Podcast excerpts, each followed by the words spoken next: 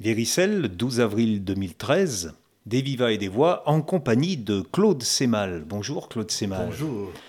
L'homme que j'ai en face de moi n'est pas un chanteur belge, paraît-il, c'est un artiste citoyen, poète et bouffon. Euh, oui, évidemment, quand on dit ceci n'est pas un chanteur belge, c'est la référence magritienne au fameux Ceci n'est pas une pipe, qui en est une sans en être une, puisque c'est une image de pipe. Et en quelque sorte, euh, je suis un chanteur belge sans l'être euh, vraiment, ou plutôt sans l'être uniquement, vu que je suis aussi euh, auteur, comédien, musicien. je vis dans un pays petit où il est difficile de vivre d'une seule des activités. Et donc je pratique la polyculture intensive, comme peut-être les paysans de la région. Ou comme les paysans d'ici aussi, un petit peu, on ne met pas les œufs dans le même panier. Voilà. Alors c'est vrai que c'est assez impressionnant. Bon, vous êtes de 1954, on peut le dire. Vous êtes né à Bruxelles, comme on à dit. Bruxelles, oui. Mais euh, lorsqu'on fait des petites recherches sur Internet et on essaye de trouver vos, vos, méfaits, vos délits, vos faits et gestes, alors il y a du côté du cinéma, il y a du côté du théâtre, il y a du côté des livres, il y a du côté des albums, des disques, et puis, entre tout ça, les spectacles musicaux. Je fais partie de cette génération de... Il y a deux sortes de chanteurs, ceux qui réussissent grâce à leur voix et ceux qui réussissent malgré elles, et j'appartiens à cette seconde catégorie. Euh, il y en a plus qu'on ne pense. Euh, des gens qui ne chantent pas très juste ou qui n'ont pas, euh, comment dire, un, un, timbre particulièrement reconnaissable ou intéressant. Un bel organe. Voilà, comme on dit. Par contre, j'avais comme beaucoup d'auteurs-compositeurs une très grande envie de, de m'exprimer, et puis j'avais d'autres cordes à mon arc, était le fait d'avoir euh, suivi dès le départ une formation de, comédien. Et j'ai donc euh, voilà, essayé d'utiliser cette corde-là pour servir mes chansons le mieux possible. Et j'ai fait au, début des années, euh, vers le milieu des années 80, un spectacle qui s'appelait Ode à douche, qui est un spectacle théâtralisé qui a un petit peu révolutionné le genre à l'époque. Ça se passait dans une vraie salle de bain, un décor de salle de bain avec lequel je débarquais euh, aux quatre coins de Belgique, de France, même du Québec et de Suisse, vu que le spectacle a finalement été joué euh, 300 fois. Et je pense que pour les spectateurs qui l'avaient vu, c'était assez impressionnant, dans la mesure où la première chanson, je sortais tout nu de la bouche, de la douche. Je faisais un striptease à l'envers pour mettre mon costume. Et puis je commençais à chanter comme on chante dans sa salle de bain. Et voilà, c'était mis en scène avec, euh, avec des personnages, avec une mise en scène. Par spectacle musicaux, c'est ça que j'entends, quoi. C'est-à-dire un, un, spectacle où le, le théâtre et la chanson se mélangent pour donner un, quelque chose qui est plus visuel qu'un tour de chant habituel. Ceci dit, ce soir, ici à Véricelle, on fera un tour de chant euh, c'est le chanteur. pur jus, voilà. Le comédien apporte quelque chose au chanteur Si oui, quoi Et est-ce que le chanteur apporte quelque chose au comédien Alors c'est assez curieux parce que il y a quand même pas mal de chanteurs, je trouve, qui sont euh, d'excellents comédiens. Euh, Jacques Dutronc, par exemple, avait fait une euh, composition de, Van Gogh qui était très, très prenante, je trouve, mais il, y en a vraiment beaucoup. Alors, bon, je ne sais pas, il y a peut-être une forme de, de, charisme ou d'investissement émotionnel dans, le texte et dans les paroles qui fait que, en tout cas pour le cinéma, il y a une espèce de, de, de proximité dans l'expression et dans l'émotion qui fait qu'on peut facilement passer de l'un à l'autre. Le théâtre, je dirais, c'est un peu différent parce qu'il y a vraiment des techniques de, de pose de voix, d'élocution pour se faire entendre sans micro dans une salle de 800 places qui nécessitent des techniques un petit peu différentes. Mais oui, en tout cas, moi, ce que le, ce que le théâtre m'a appris ou le travail de comédien m'a appris, j'ai fait une formation sur le théâtre à 35 ans de, de comédien, la formation Lecoq, comme on dit, donc c'est une, une, formation qui passe par, euh, par le clown, par le, le jeu masqué, euh, la comédia dell'arte, la tragédie. Quelque chose d'assez complet. C'est un parcours assez complet, et puis surtout qui passe par des, des émotions, des, des, des, des, personnages, des expressions très très différentes. Et alors, euh, après, évidemment, quand on revient à soi-même, en principe, ça élargit la palette de l'expressivité et ça permet de faire des choses euh, très différentes, parfois très expressives, et parfois aussi très intérieures, très, très intime, voilà. Alain Bert a ce même euh, micro, il a été comédien, Oui. plus comédien maintenant que chanteur, mais ce soir-là, à Véricel, il était venu chanter. De lui-même, il, a, il faisait un petit distinguo. Alors, il expliquait que s'il avait fait les deux, c'était lorsque l'un ne marchait pas, il se retournait de l'autre côté. Au théâtre, on joue avec d'autres. Donc, on peut s'appuyer sur les autres. La chanson, on est tout seul. C'est un travail de solitaire. Ça ne me semble pas si évident que ça, parce que la chanson est quand même fort dans le dialogue avec le, le public. On a un partenaire qui est toujours là, et en tout cas, quand on joue dans des salles petites et moyennes, comme c'est souvent le cas pour moi, on a un rapport de proximité avec le public à qui on parle euh, vraiment. Non, on n'est pas tout seul, on est toujours au moins, euh, au, au- au moins deux. Euh, et d'un autre côté, j'ai fait pas mal de théâtre euh, en faisant des one-man shows, donc Oui, vous avez fait du cabaret. voilà, on, on- on est aussi dans cette euh, solitude de la scène, mais en même temps, euh, des, dialogues avec le public, dans l'exploration commune de, l'instant présent et de partager parfois les événements qui se passent dans la salle. On, dialogue parfois avec les gens, avec une porte qui claque, avec un verre qui se renverse. Donc ce sont toutes des choses qu'on intègre dans le spectacle dans ce qu'on peut faire. Et dès lors, euh, voilà, c'est un distinguo que moi personnellement je ne fais pas. Mais ceci dit, je, comprends ce qu'il veut dire. hein. Mais euh, moi je l'ai vécu un peu, je, l'ai vécu un peu, un, peu différemment, plutôt comme euh, comme deux expressions communes d'une même envie d'expression, l'une qui passe par la chanson et l'autre qui passe euh, par un texte tout nu. Mais pour moi, ça appartient à la même famille en tout cas. Voilà. Vous avez, lorsqu'on commence euh, en 1982, et si l'on compte les 33 tours, les vinyles, ça existait, vous avez sorti une dizaine d'albums, et le dernier l'année dernière, en 2012, qui porte un titre un peu long et curieux, mais qui exprime, enfin qui, qui traduit assez bien peut-être le personnage que vous voulez être. Personnage d'autant plus que euh, sur le, le- le- le- la photo de, de, de- de ce, de ce CD, hein, c'est bien ça, vous Oui, oui, c'est vous, ça, mettez avec un, un nez rouge de clown. Alors le titre, Les balles, les BBQ, les BBQ, c'est Les barbecues. voilà, et les crématoriums.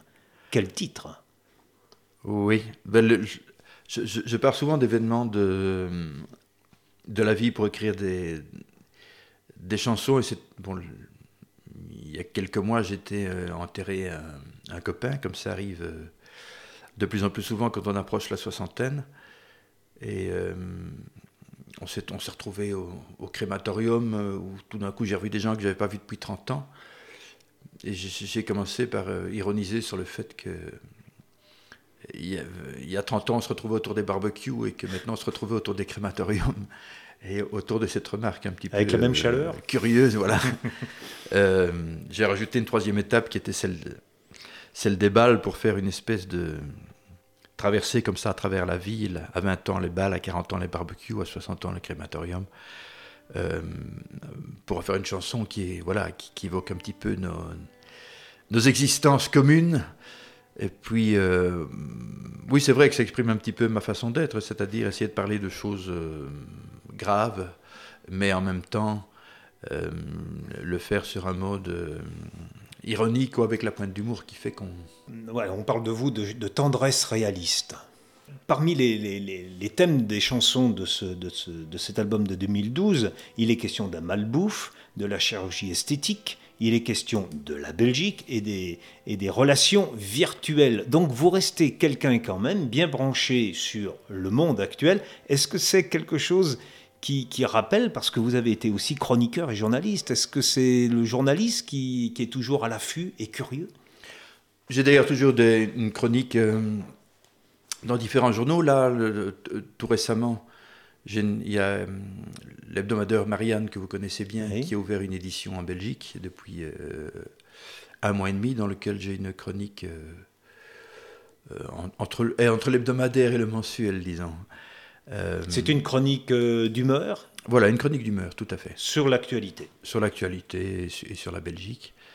Euh, donc non, c'est quelque chose qui continue à, à, à me titiller. Oui, encore une fois, je dirais c'est deux façons différentes d'explorer le monde. Évidemment, quand on est journaliste, c'est de façon plus, plus analytique, plus explicative. Euh, la chanson, ça passe plus par, par, par l'humour, l'émotion. mais ça part d'une oui, d'une envie commune de, de comprendre le monde, de voir comment, comment les gens fonctionnent, comment les choses fonctionnent, et de s'en amuser. Le, même événement pourrait donc vous titiller, je reprends le verbe, et faire en sorte que d'un côté on sorte une chanson et de l'autre côté un article. Oui, c'est ça. Enfin, ça arrive d'ailleurs euh, fréquemment que ah les, sujets soient abordés d'un côté et de l'autre. Ce travail en 2012 a été euh, repéré. Euh, vous avez été lauréat du prix Jacques Douai. Alors ça, c'est une reconnaissance quand même de pair puisque ce n'est pas un concours, hein, c'est d'autres qui, Oui, ce n'est d'ailleurs pas seulement pour ce livre, pour ce, pour ce disque-là, c'est plutôt pour euh, l'ensemble de, votre œuvre, comme on dit. Euh, non, je fais, c'est très. Vous êtes sensible à ça? Ben, c'est quand même un, métier où on, comment dire, on étale assez souvent son. C'est un métier assez narcissique. Euh, on, a à la fois très exposé parce qu'on parle tout le temps de soi et de ses propres sentiments. Euh, on en a un minimum de reconnaissance. Euh, et en même temps, c'est un... pratiquer de la chanson euh, française pur aujourd'hui. On ne peut pas dire que ce soit le, mode d'expression dominant. Donc la reconnaissance sociale qu'on en a est parfois très relative, si ce n'est très faible. Et donc avoir de temps en temps un petit coup de chapeau de, de gens si honorables que ceux qui, qui sont dans ce jury. Oui, c'est quelque chose qui m'a fait plaisir, d'autant plus que c'était la première fois, je crois, qu'un qu'un nom français, un, belge en l'occurrence, euh, était salué par ce prix. Voilà, ça m'a fait plaisir parce que c'est. Puis la vie continue. Euh, oui, bien sûr. En même temps, ça n'a strictement euh, aucune importance. Je vous avoue même que je n'avais jamais entendu parler de ce prix avant de l'avoir reçu. Mais enfin, quand je dis en Belgique, puisque personne d'autre ne le connaît que moi, que j'ai reçu le prix Jacques Douai, c'est un petit peu comme si j'avais pris, euh, reçu euh, l'Oscar du meilleur ah second rôle. Euh. Tant qu'à faire. Vous êtes allé plusieurs fois en Avignon. Alors là, c'est le comédien. En 2000, la comédie musicale, alors là on rejoint les, les, deux, liens, vous tissez les deux liens de la, musique et de, et de, la comédie, rue de la Gaîté. Voilà, le spectacle de Michel Arbatz euh, sur euh, la vie de Robert Desnos. Il m'avait invité à jouer un, des personnages du spectacle et ça, a été vraiment une belle aventure. Et vous êtes retourné en Avignon en 2007, et alors là, avec une petite performance, c'est un mot à la mode, mais on peut le dire, parce que vous avez joué, si j'ai bien compris, deux spectacles euh, simultanés. Enfin. Je jouais deux spectacles par jour, un, à, à 16h et l'autre à 22h. C'est vrai que j'ai joué 48 euh, fois. 48 fois. En 23 jours. C'est épuisant, c'est une performance, euh, je reprends nos, une épreuve peut-être même. Ben, D'autant plus que c'était enfin, pour l'un d'entre eux, c'est un spectacle chanté. Euh, vous savez que les chanteurs sont particulièrement sensibles de la voix, c'est leur ah corde sensible. Et puis c'est un muscle qui se fatigue, et donc je ne sais pas, imaginer un footballeur qui sont des gens très très entraînés, ils jouent une heure et demie une fois par semaine, et quand tu dois jouer deux, max, deux, matchs, par jour Non, deux matchs par semaine. Ah, par semaine. Ils pleurent parce qu'ils ah sont euh, épuisés et que c'est pas possible. Mais vous, c'était deux fois par jour C'était deux, matchs, par deux matchs par jour pendant 24 jours de suite. Euh, à l'opéra, par exemple, ils ont des équipes de doublage. à l'opéra, on ne joue pas tous les jours, précisément pour que les voix puissent se reposer. Et là, donc, ça voulait dire quand même euh, être actif sur une scène 3 heures par jour, 24 heures. Alors, la, façon dont ça se passait, en fait, c'était. Je vivais comme un, comme un moine. Voilà. Je me, je me levais, je buvais de l'eau, je mangeais des céréales, euh, j'allais au théâtre en vélo, et à part ça, je dormais, je me reposais, et j'essayais d'avoir une hygiène de vie la plus euh, saine possible. C'est ce qui m'a permis de, de tenir le coup. Ça n'avait pas grand-chose à voir avec le personnage un petit peu. Euh, déjanté, explosif que j'étais euh, en scène. Mais dans la vraie vie, j'étais au contraire quelqu'un de terriblement rangé pour pouvoir euh, précisément euh, faire ce genre de bêtises pendant aussi longtemps. Vous avez eu un bon contact avec les publics à ce moment-là? Oui, on, avait un spectacle qui s'appelait... Il y avait Oedipe à la ferme. Oedipe à la ferme, qui était, qui était une, une, revisite de la tragédie de Sophocle euh, raconté avec des poulets et des poireaux, donc c'était un spectacle visuel, mais qui, partait vraiment de la tragédie euh, grecque. On a eu la chance de bourrer la salle depuis le début. Vous le savez que c'est Avignon, c'est vraiment la roulette, hein, ah parce qu'il y a les spectacles qui marchent et les spectacles qui marchent pas. Et quand ça marche pas, euh, c'est terrible. Quoi. On peut se retrouver avec 3-4 personnes dans la salle jusque bon. Enfin là, je suppose que le le, sujet, euh, le côté légumes euh, et, poulet racontant une histoire a eu l'heure de plaire au, public. Euh, l'autre, j'étais accueilli au Théâtre des Dons, qui est, qui est le théâtre officiel, entre guillemets, des, Belges francophones à Avignon, où j'étais là dans le cadre d'une programmation officielle, où ça se passait super bien aussi, mais là, je ne devais pas me battre pour voir le public. Ils ont maintenant un public un petit peu officiel, avec une promotion groupée sur l'ensemble des spectacles. Et euh, voilà, donc c'était c'était très fatigant pour moi, mais ça a été euh, très chouette. Et puis après ça, on a tourné une soixantaine de fois en France avec ces deux spectacles. Donc, euh, en plus de ça, ça a débouché sur, sur des tournées concrètes, quoi. C'est le genre de choses. Euh, c'est ce qu'on attend d'Avignon. Voilà, c'est ce qu'on attend d'Avignon. C'est de plus en plus difficile, paraît-il, mais. Oui. On, attend aussi d'Avignon de pouvoir voir les spectacles des autres. Mais là, euh, d'après ce que vous nous avez raconté, euh, c'était vraiment le moine était obligé de rester dans ses Alors non, je n'ai pas vu. Mais rien de chez rien, de personne. Petit regret. Voilà. Vous avez été, ou vous êtes toujours, je ne sais pas, animateur du théâtre du chien écrasé? J'ai été, c'est-à-dire que à un certain moment un petit peu lassé de devoir euh, me présenter à la porte des théâtres avec mon à la main. Euh, notre bon maître, est-ce qu'on peut jouer un spectacle chez vous? On a décidé d'ouvrir une petite salle de spectacle dans un esprit coopératif. On a trouvé un accord avec un restaurant qui avait une arrière-salle inoccupée, dans laquelle on a improvisé un théâtre qui a quand même existé pendant sept ans, qui avait une programmation hebdomadaire et dans laquelle j'ai travaillé bénévolement, disons, pour faire vivre euh, cet espace, qui était donc un espace qu'on partageait avec euh, tous les comédiens, toutes les compagnies qui souhaitaient le partager avec nous. Des jeunes euh, comédiens aussi? Des jeunes, des vieux, et puis et moi j'y présentais, j'y jouais mes propres spectacles. Donc je n'étais pas payé comme animateur de ce lieu, mais j'étais payé comme les autres à la recette lorsque je jouais mes spectacles. Et certains d'entre eux ont été joués pendant quatre mois d'affilée, ce qui montre bien que, en l'occurrence, quand on fait des spectacles qui, touchent le, le, public, on peut se permettre de les jouer parfois beaucoup plus longtemps qu'on ne les joue chez nous.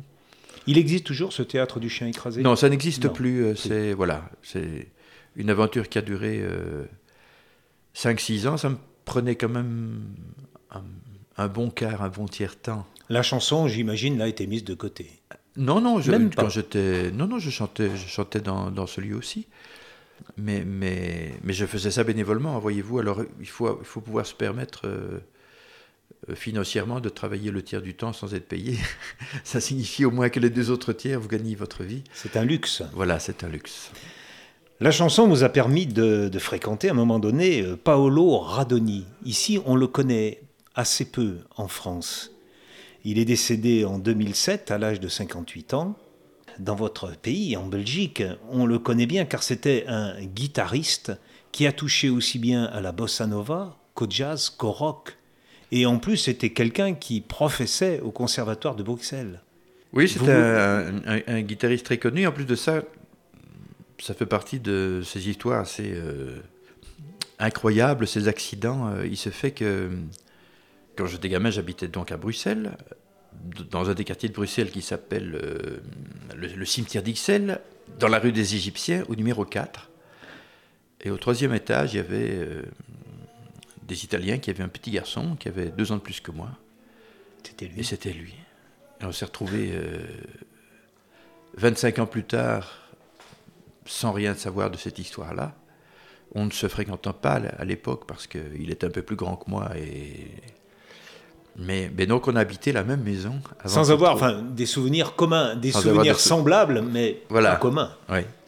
Et donc, euh, oui, Paolo est un, un de ces personnages euh, qui, a, qui avait essentiellement connu en, Belgique comme, euh, comme guitariste de jazz, mais qui effectivement a, a, traversé un petit peu tous ces styles. Et puis, on revient au bal, au barbecue et au crématorium il, effectivement, euh, parti en quelques mois, un jour, sa, sa rate a explosé. Et quand on a ouvert pour voir ce qui se passait, il avait une tumeur et il, est parti en quelques semaines. Voilà. Mais c'était un, un garçon délicieux. Et Frank Waits, avec qui je joue, euh, a d'ailleurs ouvert un site qui rend hommage euh, à sa musique, qui s'appelle euh, Paolo is Alive, je crois, une histoire comme ça. Pa Paolo Radoni, musicien. Donc ceux qui veulent entendre ses musiques peuvent chercher son nom dans la grande toile d'Internet et ils trouveront quelques notes à s'amuser. C'est ce que j'ai fait il y a deux voilà. jours. D'accord. Ben, c'est Franck qui s'en occupe, comme quoi. Vous tournez pas mal en France. Le 10 avril, vous étiez à Paris. Le 11 hier à Clermont. Le 13, demain, vous êtes sur Grenoble. Le 14, janvier, retour dans la région parisienne. La France vous aime quand même un peu Ou elle apprend à vous découvrir? euh, Un petit peu les deux, je crois. Euh, j'ai toujours, depuis une euh, vingtaine d'années, je reviens régulièrement en France, parfois pour des tournées plus importantes. J'ai même fait des créations au théâtre d'Ivry où on a joué un spectacle pendant 15 jours. Il n'y a pas très longtemps, on a joué notre dernier spectacle théâtral avec des marionnettes qui s'appelait Ubu à l'Élysée, inspiré par votre précédent euh, président qu'on a joué au petit vélo à, Clermont-Ferrand. Euh, oui, donc enfin, la, la, France pour nous c'est quand même c'est en tout cas le, le, même territoire culturel que le nôtre. En, en Belgique francophone, on, on se sent euh, chez nous en France, on regarde les mêmes émissions, on lit les mêmes livres, on, lit les mêmes journaux. Euh, ce qui ne nous empêche pas d'avoir des spécificités bien, euh, bien, bien, bien, belges ou singulières, mais, on, se sent un, petit peu chez nous, chez vous. D'autant plus qu'il y a aussi une mémoire sensorielle en France pour nous, parce que la France, c'est la terre des vacances. Donc moi, depuis que j'ai 6 ans, j'ai passé au moins un mois d'été euh, en Provence, euh, dans les Cévennes, en Bretagne. Et euh, il y a cette espèce de, rapport charnel aussi à, vos paysages, à vos rivières, à vos montagnes, qui fait que c'est c'est plus qu'un pays étranger, ça devient une petite partie de nous-mêmes aussi. La France, province belge. Vous avez aussi des, amis en France, des gens qui font le même métier que vous et, avec qui vous partagez, vous avez beaucoup de, choses en commun, par exemple Jacques Bertin. Oui, Jacques, c'est devenu un, vieux copain. J'en suis très honoré parce que j'ai suivi un stage avec lui en, en 82 dans un endroit magnifique qui s'appelait euh, Stage international de la Seine-Baume, dans un ancien monastère dominicain euh, à 30 km de Marseille. Encore le moine. Oui, encore le moine, oui. Où il y avait euh, dix jours de stage tous les étés, où 150 personnes passionnées de chansons se retrouvaient pendant dix jours. C'était des moments euh, vraiment magiques dans un cadre sublime. Et donc, dans un premier temps, j'allais moi là pour, bah, pour apprendre des choses. J'ai fait travailler l'orchestration, travailler l'interprétation, travailler le chant. Et voilà, j'ai croisé Jacques à cette époque-là. Depuis, il me fait l'amitié de chanter euh, une de mes chansons, La balade du passant, que j'ai écrite, figurez-vous, il y a 40 ans. J'avais 19 ans, en 1973. C'est. Comment dire c'est très impressionnant. D'autant plus, oui. Non, mais c'est vrai que c'est dans on Se sent, ah on se sent terriblement vieux ah quand, quand, quand, que ça devienne une chante une chanson qui, qui, a été écrite il y a 40 ans. Imaginez-vous, euh, euh, quand je suis né en 1954, c'était 40 ans après 1914. Euh, 1914, c'est presque la préhistoire. C'est comme 40 ans dans, l'histoire. C'est c'est une autre génération. C'était Émile Zola, c'était les mines, c'était. Oui, mais en remontant trois générations, nous sommes à peu près de la même année. Oui. On remonte, nos grands-parents, c'est ceux qui ont connu la, cette première guerre mondiale. Oui, c'est ça. Donc, euh, effectivement, euh, il va y avoir un siècle, mais ça nous est encore proche. Ça nous est très proche pour nous, oui. Pour le... Mais enfin, en même temps, c'est un espèce de. Déjà de, saut dans le temps. Donc, euh, c'est sans doute que j'ai écrit cette chanson à une autre époque que la nôtre, même s'il n'y a pas eu de, de rupture historique euh, aussi importante. Il n'y a pas eu deux guerres mondiales, je veux dire, entre 1954 et maintenant, ce qui marque évidemment des, des ruptures dans l'histoire beaucoup plus importantes que celles que nous avons vécues nous. Mais je, comme on dit, mais ce sont des distances qui commencent à être euh, difficiles à imaginer, voilà. Jacques Bertin a un combat. Un combat, c'est l'éducation populaire. Il n'apprécie pas beaucoup cette époque où en France on a eu un ministre qui a euh, balayé des, réseaux, comme les réseaux des associatifs, des MJC aussi, qui permettaient euh, euh, aux chanteurs de pouvoir tourner et aux débutants de pouvoir montrer ce qu'ils savaient faire au bénéfice de grosses structures. Vous partagez cette façon de voir et, et, cela se passe un peu de la même façon en Belgique? Oui, en gros, tout à fait. Salon, je ne suis pas sûr que ce soit uniquement du ressort du politique et décider une chose ou une autre. Je pense que c'est aussi des, des, transformations en profondeur euh, dans les sociétés européennes qui font que les modes de consommation culturelle changent. Il y a la télévision qui a quand même pris énormément de pouvoir dans nos vies. Euh, c'est tout récent, ça. Au début des années 60, encore, il ne faut pas oublier qu'il y avait une ou deux chaînes. Euh, vous aviez une chaîne nationale, la fameuse ORTF. Euh, on en avait une en Belgique. Les gens regardaient un petit peu la télévision, mais ça avait encore un côté euh, très culturel et très, très unifiant. Quand on regardait un concert à la télévision ou un film à la télévision, eh bien tout le monde en parlait le lendemain parce que tout le monde l'a vu le même. Aujourd'hui, des chaînes, il y en a 200. Les gens ne passent plus deux heures de vent une fois par semaine, comme c'était mon cas lorsque j'allais regarder la télé chez mes grands-parents. Mais ils la regardent en moyenne quatre heures par jour. Et quand ils quittent leur télévision, c'est pour aller sur leur ordinateur et commencer à chatter sur Internet. Donc, il y a toutes ces différences, ces mutations dans, dans, dans, les, les formes de consommation culturelle qui font que nécessairement les formes euh, euh, plus anciennes auxquelles les maisons de jeunes, les maisons de la culture appartenaient, ont, perdu du public, ont perdu des fréquentations. Est-ce que vous avez l'impression que des, associations et les salles comme ici à Véricelle recréent d'une certaine façon ce, circuit, ce circuit peu connu mais qui existe, où, bah, ma foi... Bah, tout à fait, parce que moi je trouve que ça, ça revient à quelque chose d'essentiel. Avec des scènes de proximité. Qui pour moi est lié à, à la création du lien social. C'est-à-dire que les gens qui viennent ici, ils viennent pour rencontrer un artiste, mais ils viennent aussi pour se rencontrer entre eux.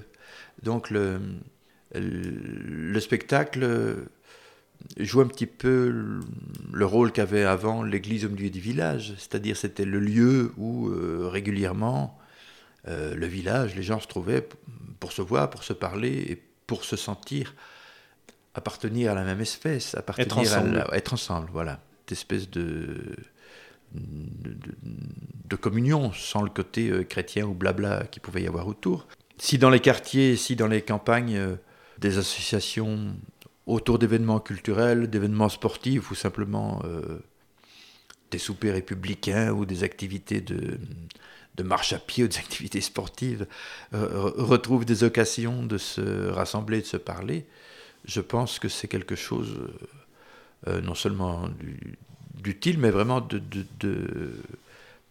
d'essentiel à la vie euh, en société, pour essayer de sortir euh, de l'isolement ou de la solitude que la plupart des gens rencontrent. Parce que une fois sortis de leur écran de télévision et de leur écran d'ordinateur, je crois que beaucoup de gens se sentent terriblement seuls. Ça rejoint la chanson que vous avez dans votre album. Oui.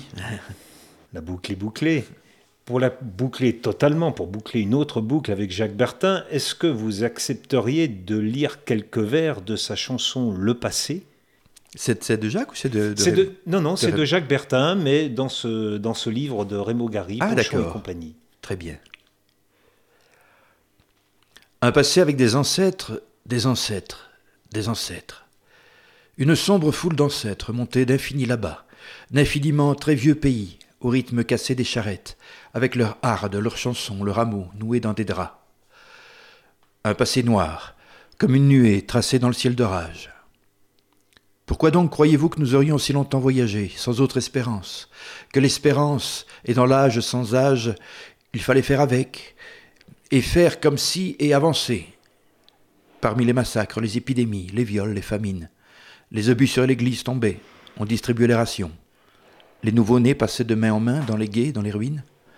On chargeait les enfants à l'aube, à la hâte, dans les camions. Il fallait avancer, romain interminable, peuple en loque. Comme s'ils t'aimaient, comme s'ils avaient toujours marché pour toi. Des valises, de certificats, des chapelets, des breloques. Passer le col, passer la mer. Polonais, kabyle, gaulois. Quelques billets gluants, quelques photos, un livret de famille, aux pages qui s'en vont dans l'eau ou comme une vaisselle d'or. Ceux qui ne peuvent plus marcher dans le regard des jeunes filles se réfugiant pour y enterrer le drapeau brûlant encore. Merci Claude Semal. Merci à vous. On vous souhaite beau ce soir, beau texte, on lui dira. Et on vous souhaite ce soir justement d'être bien avec les gens de Viricelle, les gens qui vont venir vous voir, d'être bien ensemble. Oh, j'en suis sûr. Merci.